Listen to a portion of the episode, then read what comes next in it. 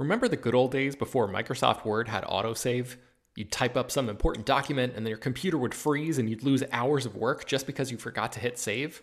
Well, that's what it's like going online without ExpressVPN.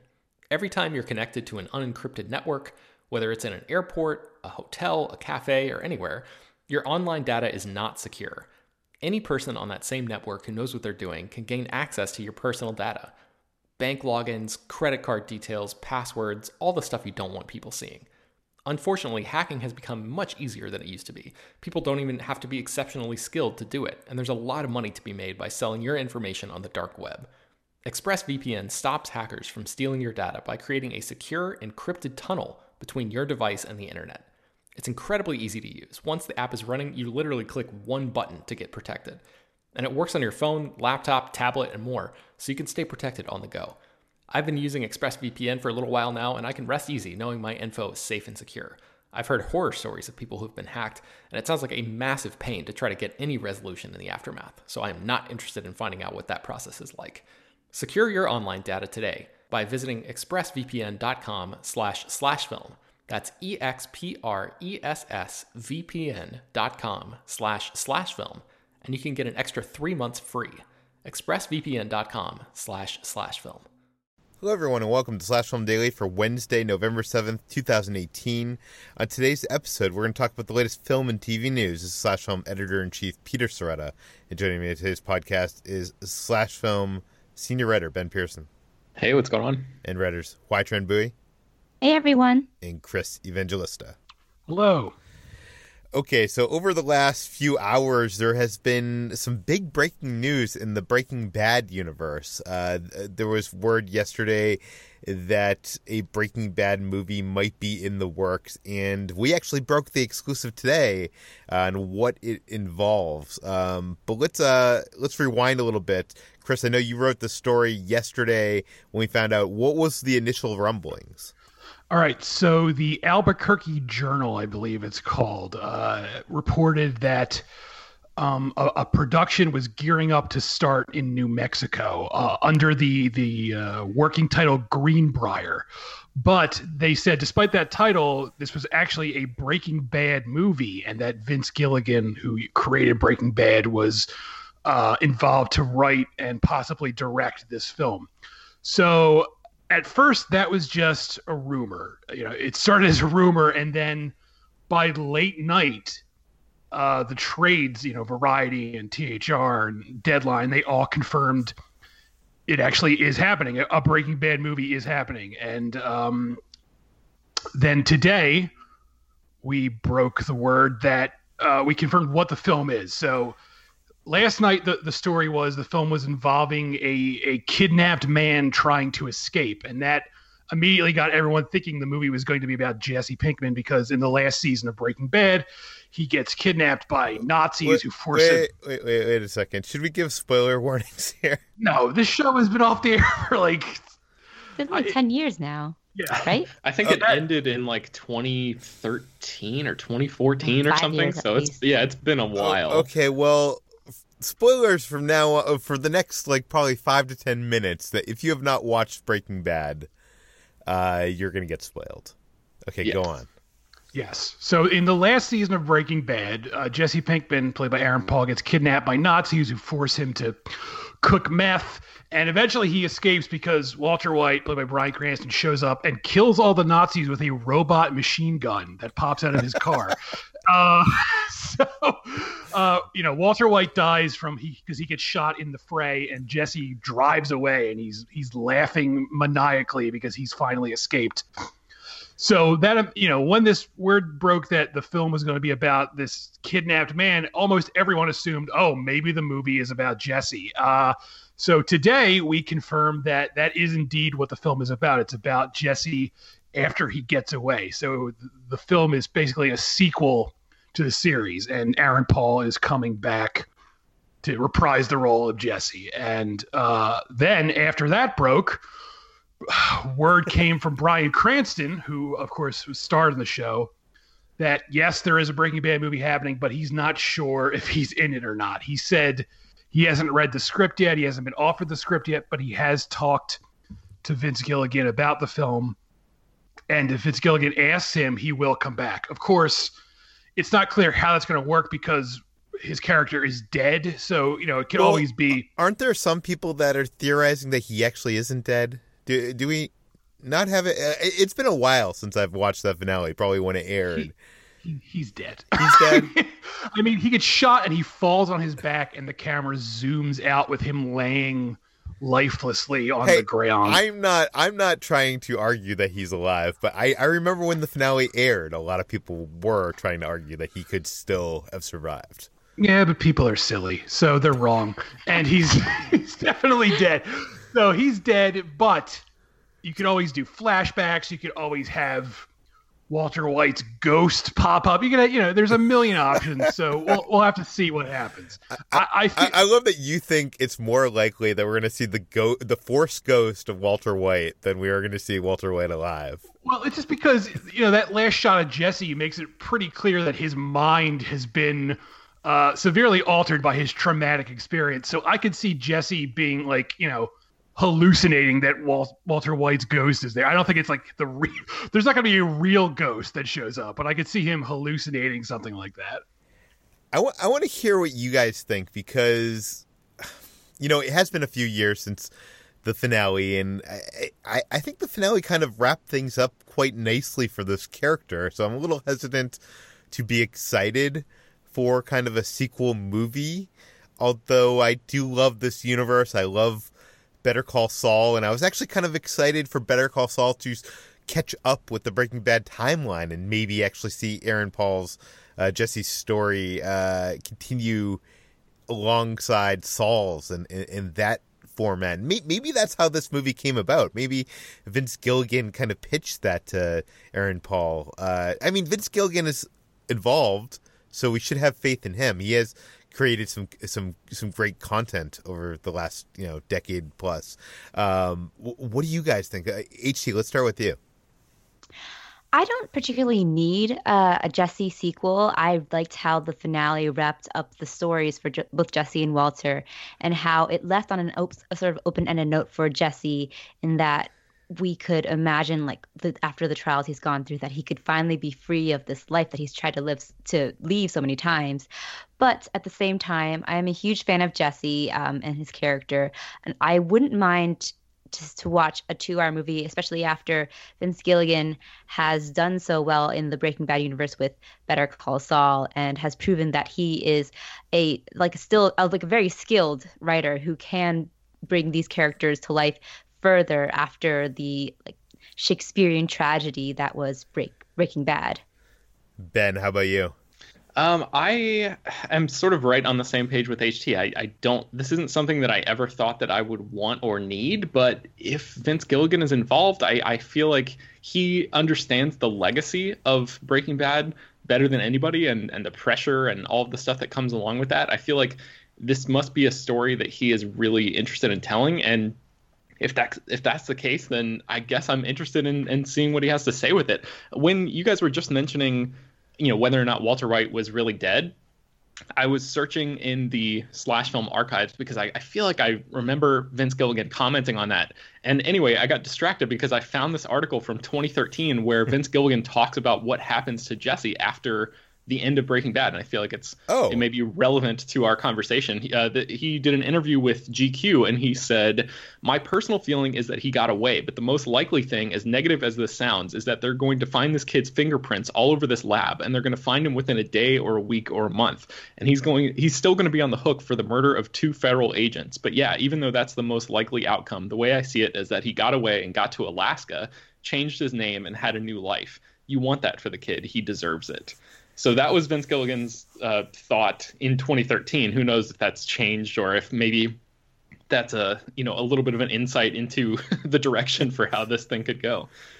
That is interesting. Uh, so, so, that could be what this movie is. Uh, Chris, I know you're a big fan of you're a fan of Breaking Bad, but you're a bigger fan of Better Call Saul. Like, what what are you thinking with this movie? Yeah, I don't know because my knee jerk reaction is, is to think like we don't need this. And I loved how Breaking Bad ended. I liked not really knowing what happened to Jesse, but I remember when Better Call Saul was announced, I had almost the same feeling where I was like, ugh, we don't need that. And then it ended up becoming one of my all-time favorite shows and a show I like more than Breaking Bad. So I can't write it off. And the fact that yeah, Vince Gilligan is involved and he doesn't seem like someone who just would do you know like a cash grab does suggest that you know there's going to be actual thought put into this. So I'm I'm cautiously optimistic. I just like wonder what is Jesse's character like. What is the appealing thing about Jesse's character now that Walter White isn't, you know, in his life? Like I, I guess I guess it's that of a survivor, right? Um, like it's I there... kind of saw him as the perennial victim in a way. Yeah, but uh, now, especially... now now that he's yeah. but now that Walter White's not there, is there's nobody for him to be victimized by. Yeah, that's very true.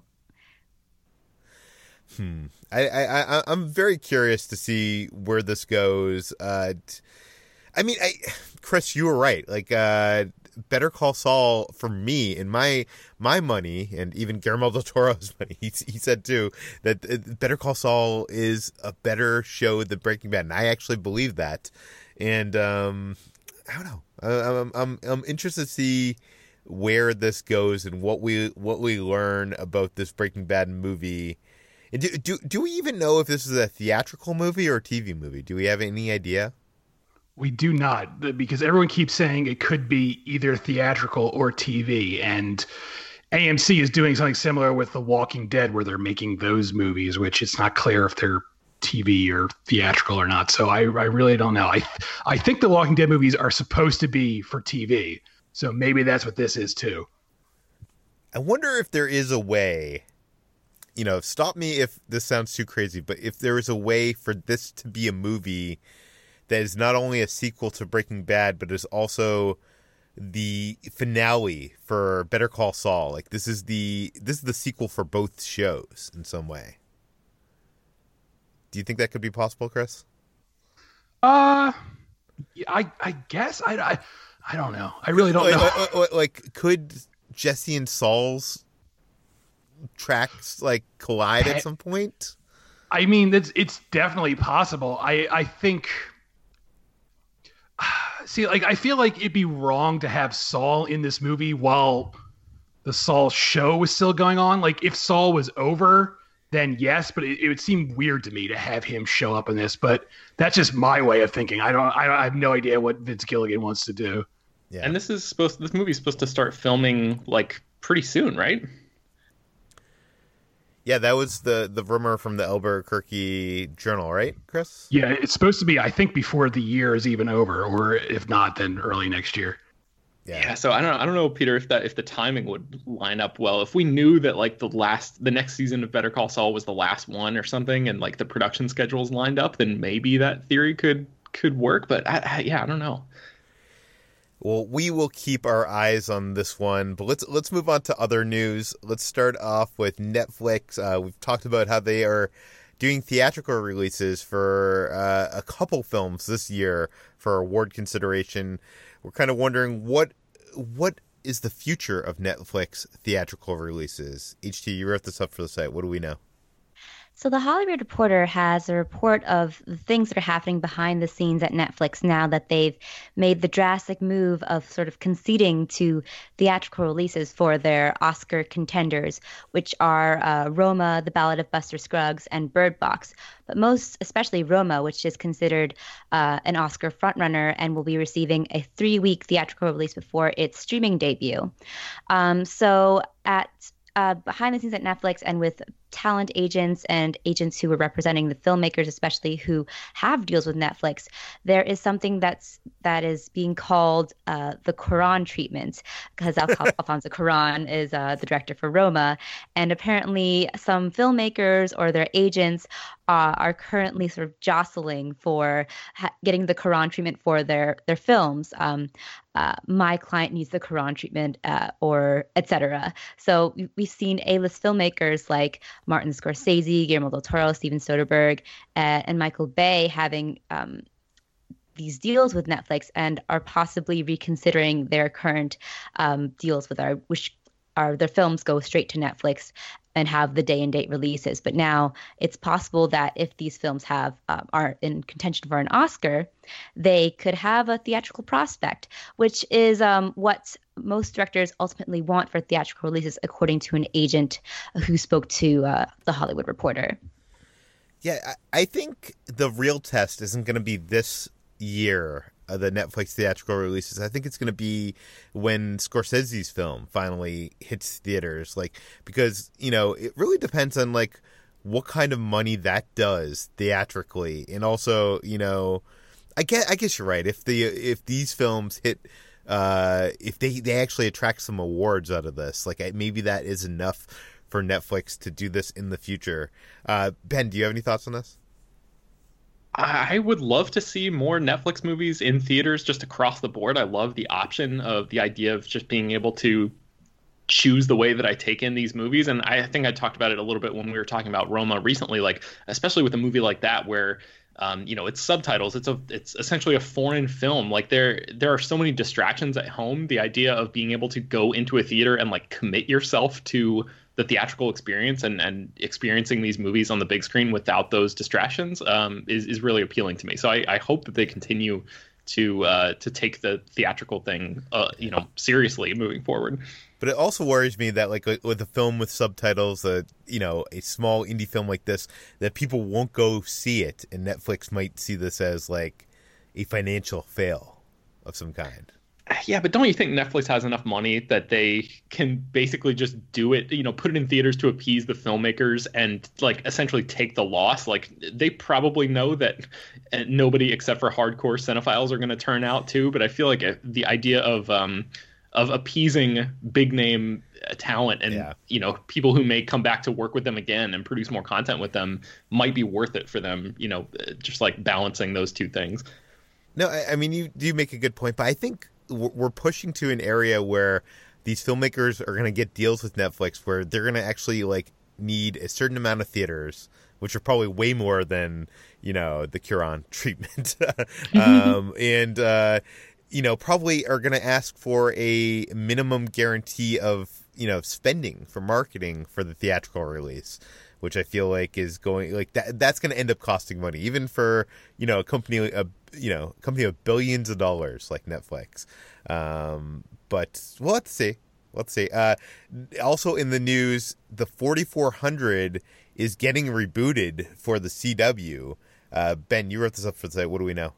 Yeah, so the 4400, I think it started in 2004 and it went off the air like 10 or 11 years ago. And uh, just because a show was canceled or came to a natural conclusion, that these days that never actually means that it's over because now the CW, it started out on USA Network, but now the CW is resurrecting the 4400 and giving it a uh, a quote unquote reimagining, um, even though the premise, uh, which you can read at slashfilm.com, the synopsis for the new show sounds almost identical to the premise of the original show.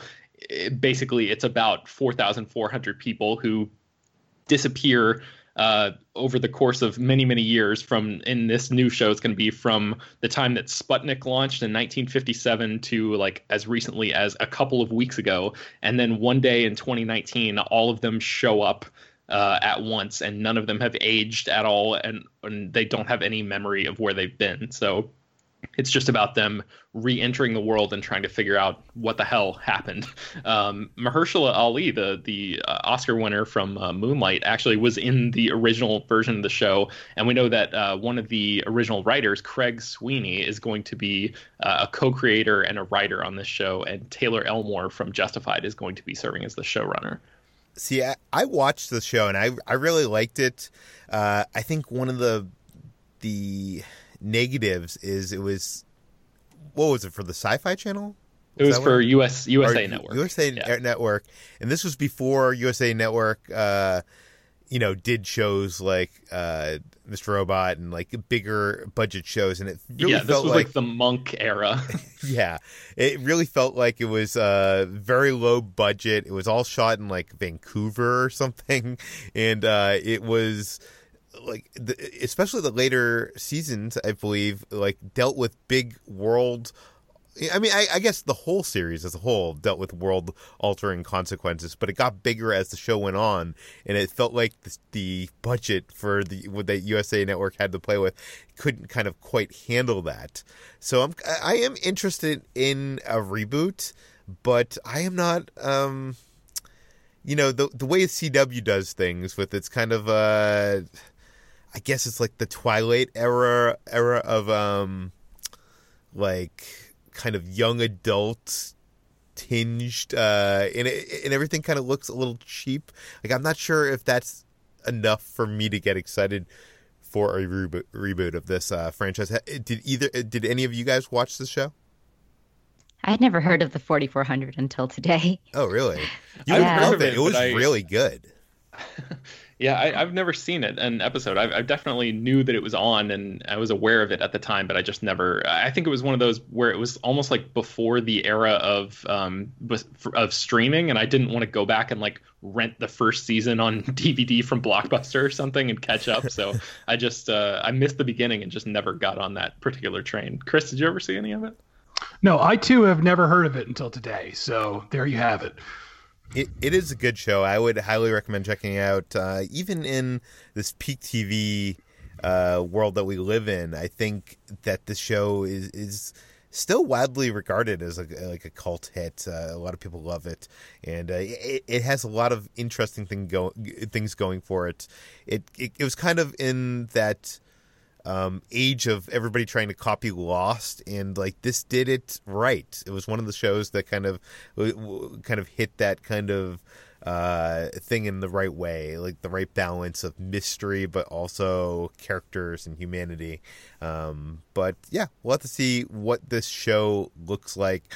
Let's move on to another uh, TV series. This is Explorers, uh, based on the 1980s Joe Dante film Chris, you wrote this up for the site. What do we know?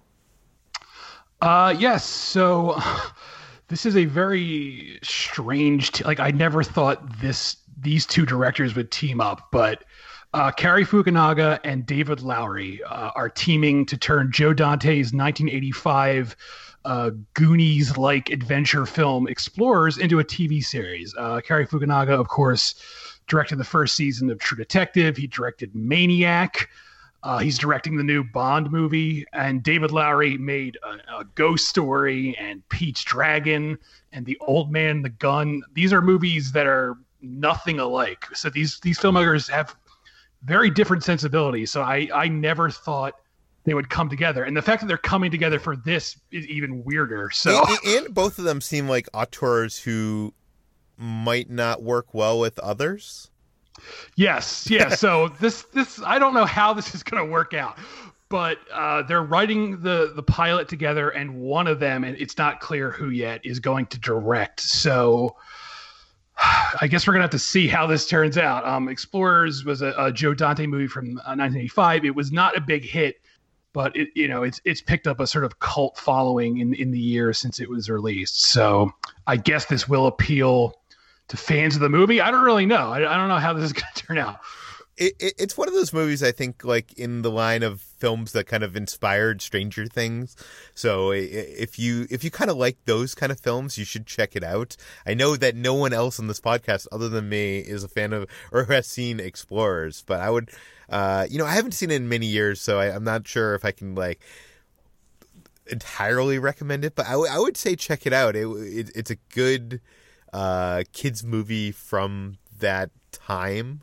And uh, if if you haven't, I think Chris in his article embedded the teaser trailer for that movie, which I think is like almost two minutes and shows n- not even a you know frame of film from the movie. It's just a great. It's one of the best teaser trailers I think. Uh, I, I, once did a, a, roundup of the best teaser trailers of all time for the site, and I included the the Explorers. It's, it's just so good.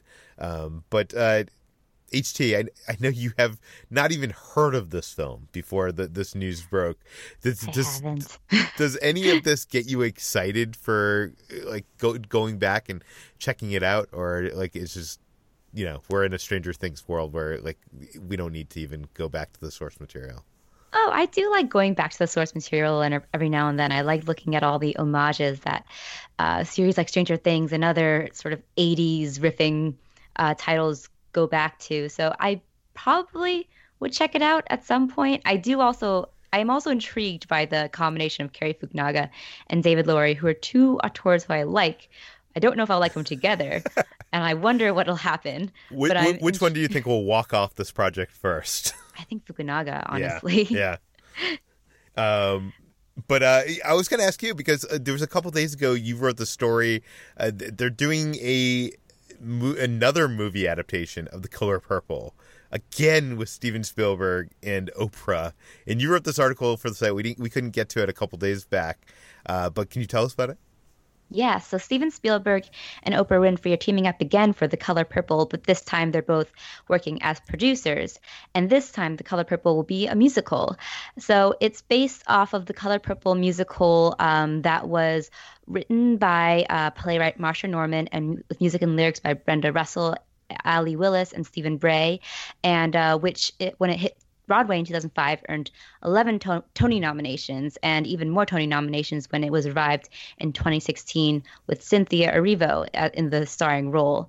So it is um it's a Broadway Broadway stage musical that has had lots of success and will now make its way back to the big screen in a sort of circular fashion um, with, um, yeah, Spielberg, Winfrey, uh, Quincy Jones, as well as Broadway vet Scott Sanders teaming up to produce the feature adaptation.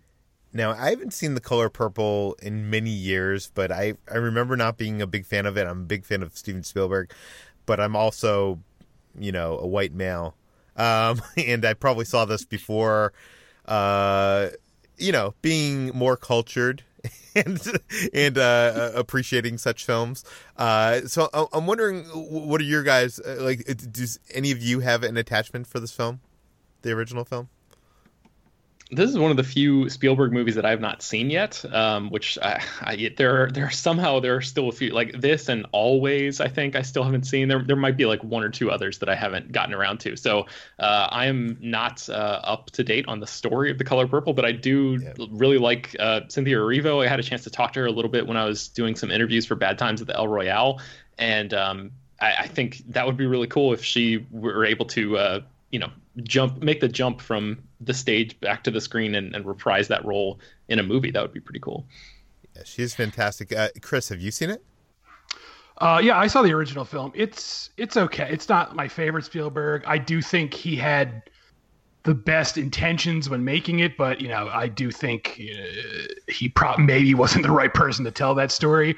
Uh, you know, I've heard I, I never saw the Broadway musical, but I, I've heard songs from it, and the songs are are fantastic. So I'm not entirely against this idea, especially if Cynthia Erivo comes back and plays that role again. But I guess I, I don't know. I, I've seen a lot of um, backlash to this film from people of color. So I don't know if this is a good idea or not.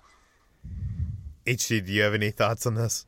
Yeah, um, I'm also I had this is one of the Spielbergs that I haven't watched yet, um, and uh, like the there's no writer or director yet attached to this, so Spielberg probably won't be taking his hand at helming it again.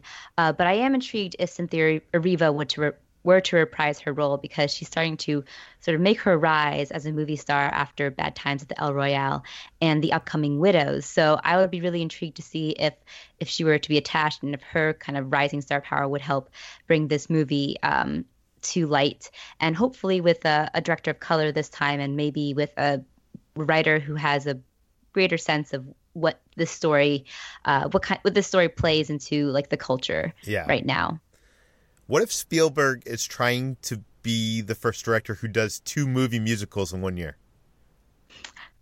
That would be, I mean, that would be very in line with Spielberg too, yeah. because he's like he works like a workhorse sometimes. Yeah. Um, okay, let's move on to our final story, and that is Paddington Three is in development, but not with the same director. Ben, tell us about it. Yeah, so Paddington 3 is officially in the works, but it sounds like director Paul King, who uh, directed the first and second movie in the Paddington franchise, which I can't even believe that there's a Paddington franchise but uh, it, these movies are so good. So I, I'm I was shocked that that Paddington was able to turn into like one of the best running film series that we have right now. But uh, that's the world we're living in. Uh, but uh, producer David uh, David Heyman, who is also producing the third movie, said, "I don't think Paul King will direct the third. He did the first two. He and I are working on another project together." We haven't got a script yet. We've got a treatment, which we're still working on. Paul's involved in it. I want him to be involved in it because I think he's such a significant voice, but I don't think he'll direct. He worked on the idea with Simon Farnaby and Mark Burton, and then they develop it and come back for more. Then it'll get written, and Paul will come in and stir it up a little bit.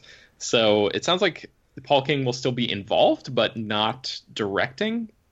Uh, Farnaby, Simon Farnaby, co-wrote Paddington 2, so that's good. Uh, I actually like Paddington 2 a little bit more than the first movie, so that's a that's a good sign. And Mark Burton, this is the first time that we've heard his name associated with this franchise. He is the guy who wrote um, a bunch of Aardman or Aardman animations movies, like uh, Shaun the Sheep movie, Early Man, and Wallace and Gromit: Curse the Were Rabbit. So that's an interesting writing pairing. Um, I don't know if they'll be able to replicate the same magic that Paul King was able to do, uh, you know, as a, a, writer or co-writer and a director on those first two films. Because, uh, like I said, those first two movies are just so delightful. I, I don't know, it's going to be tough. He he leaves uh, big shoes to fill. The thing with the Paddington movies is it's not a franchise that works because of the character or the story. It works because of the execution and the tone and you know, it's it's it's such a small runway, and it was landed so well, and uh, I'm I'm very skeptical. You know, someone else coming in. HT, do you have any thoughts?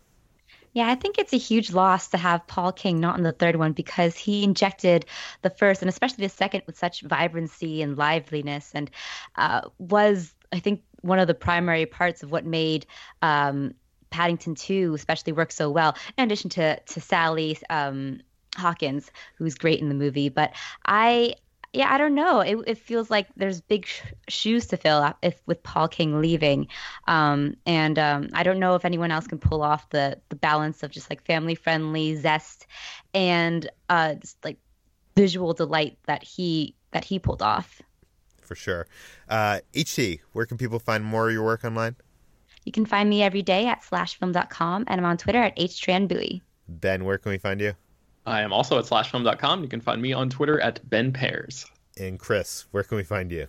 Also slashfilm.com, and I'm on Twitter at cevangelista413. You can find me at slashfilm on all social media. You can find this podcast uh, on iTunes, Google Play, Overcast, Spotify, all the popular podcast apps. You can find all the articles we talked about today on slashfilm.com Actually, yesterday, guys, I was at the Magic Castle and someone came up to me and was like, Are you the daily guy?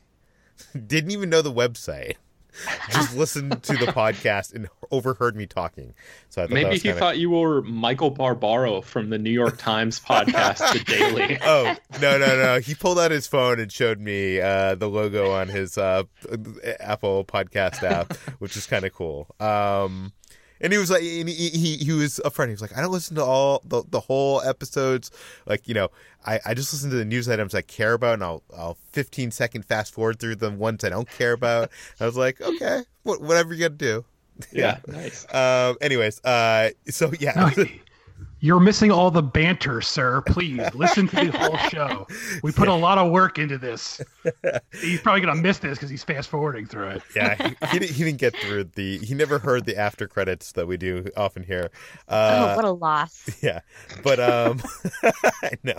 Uh, but uh, if you have a question, comment, concern, or feedback, send it to Peter at slashfilm.com and leave your name and general geographic location in case we mention the email on the air. And please go to our iTunes page.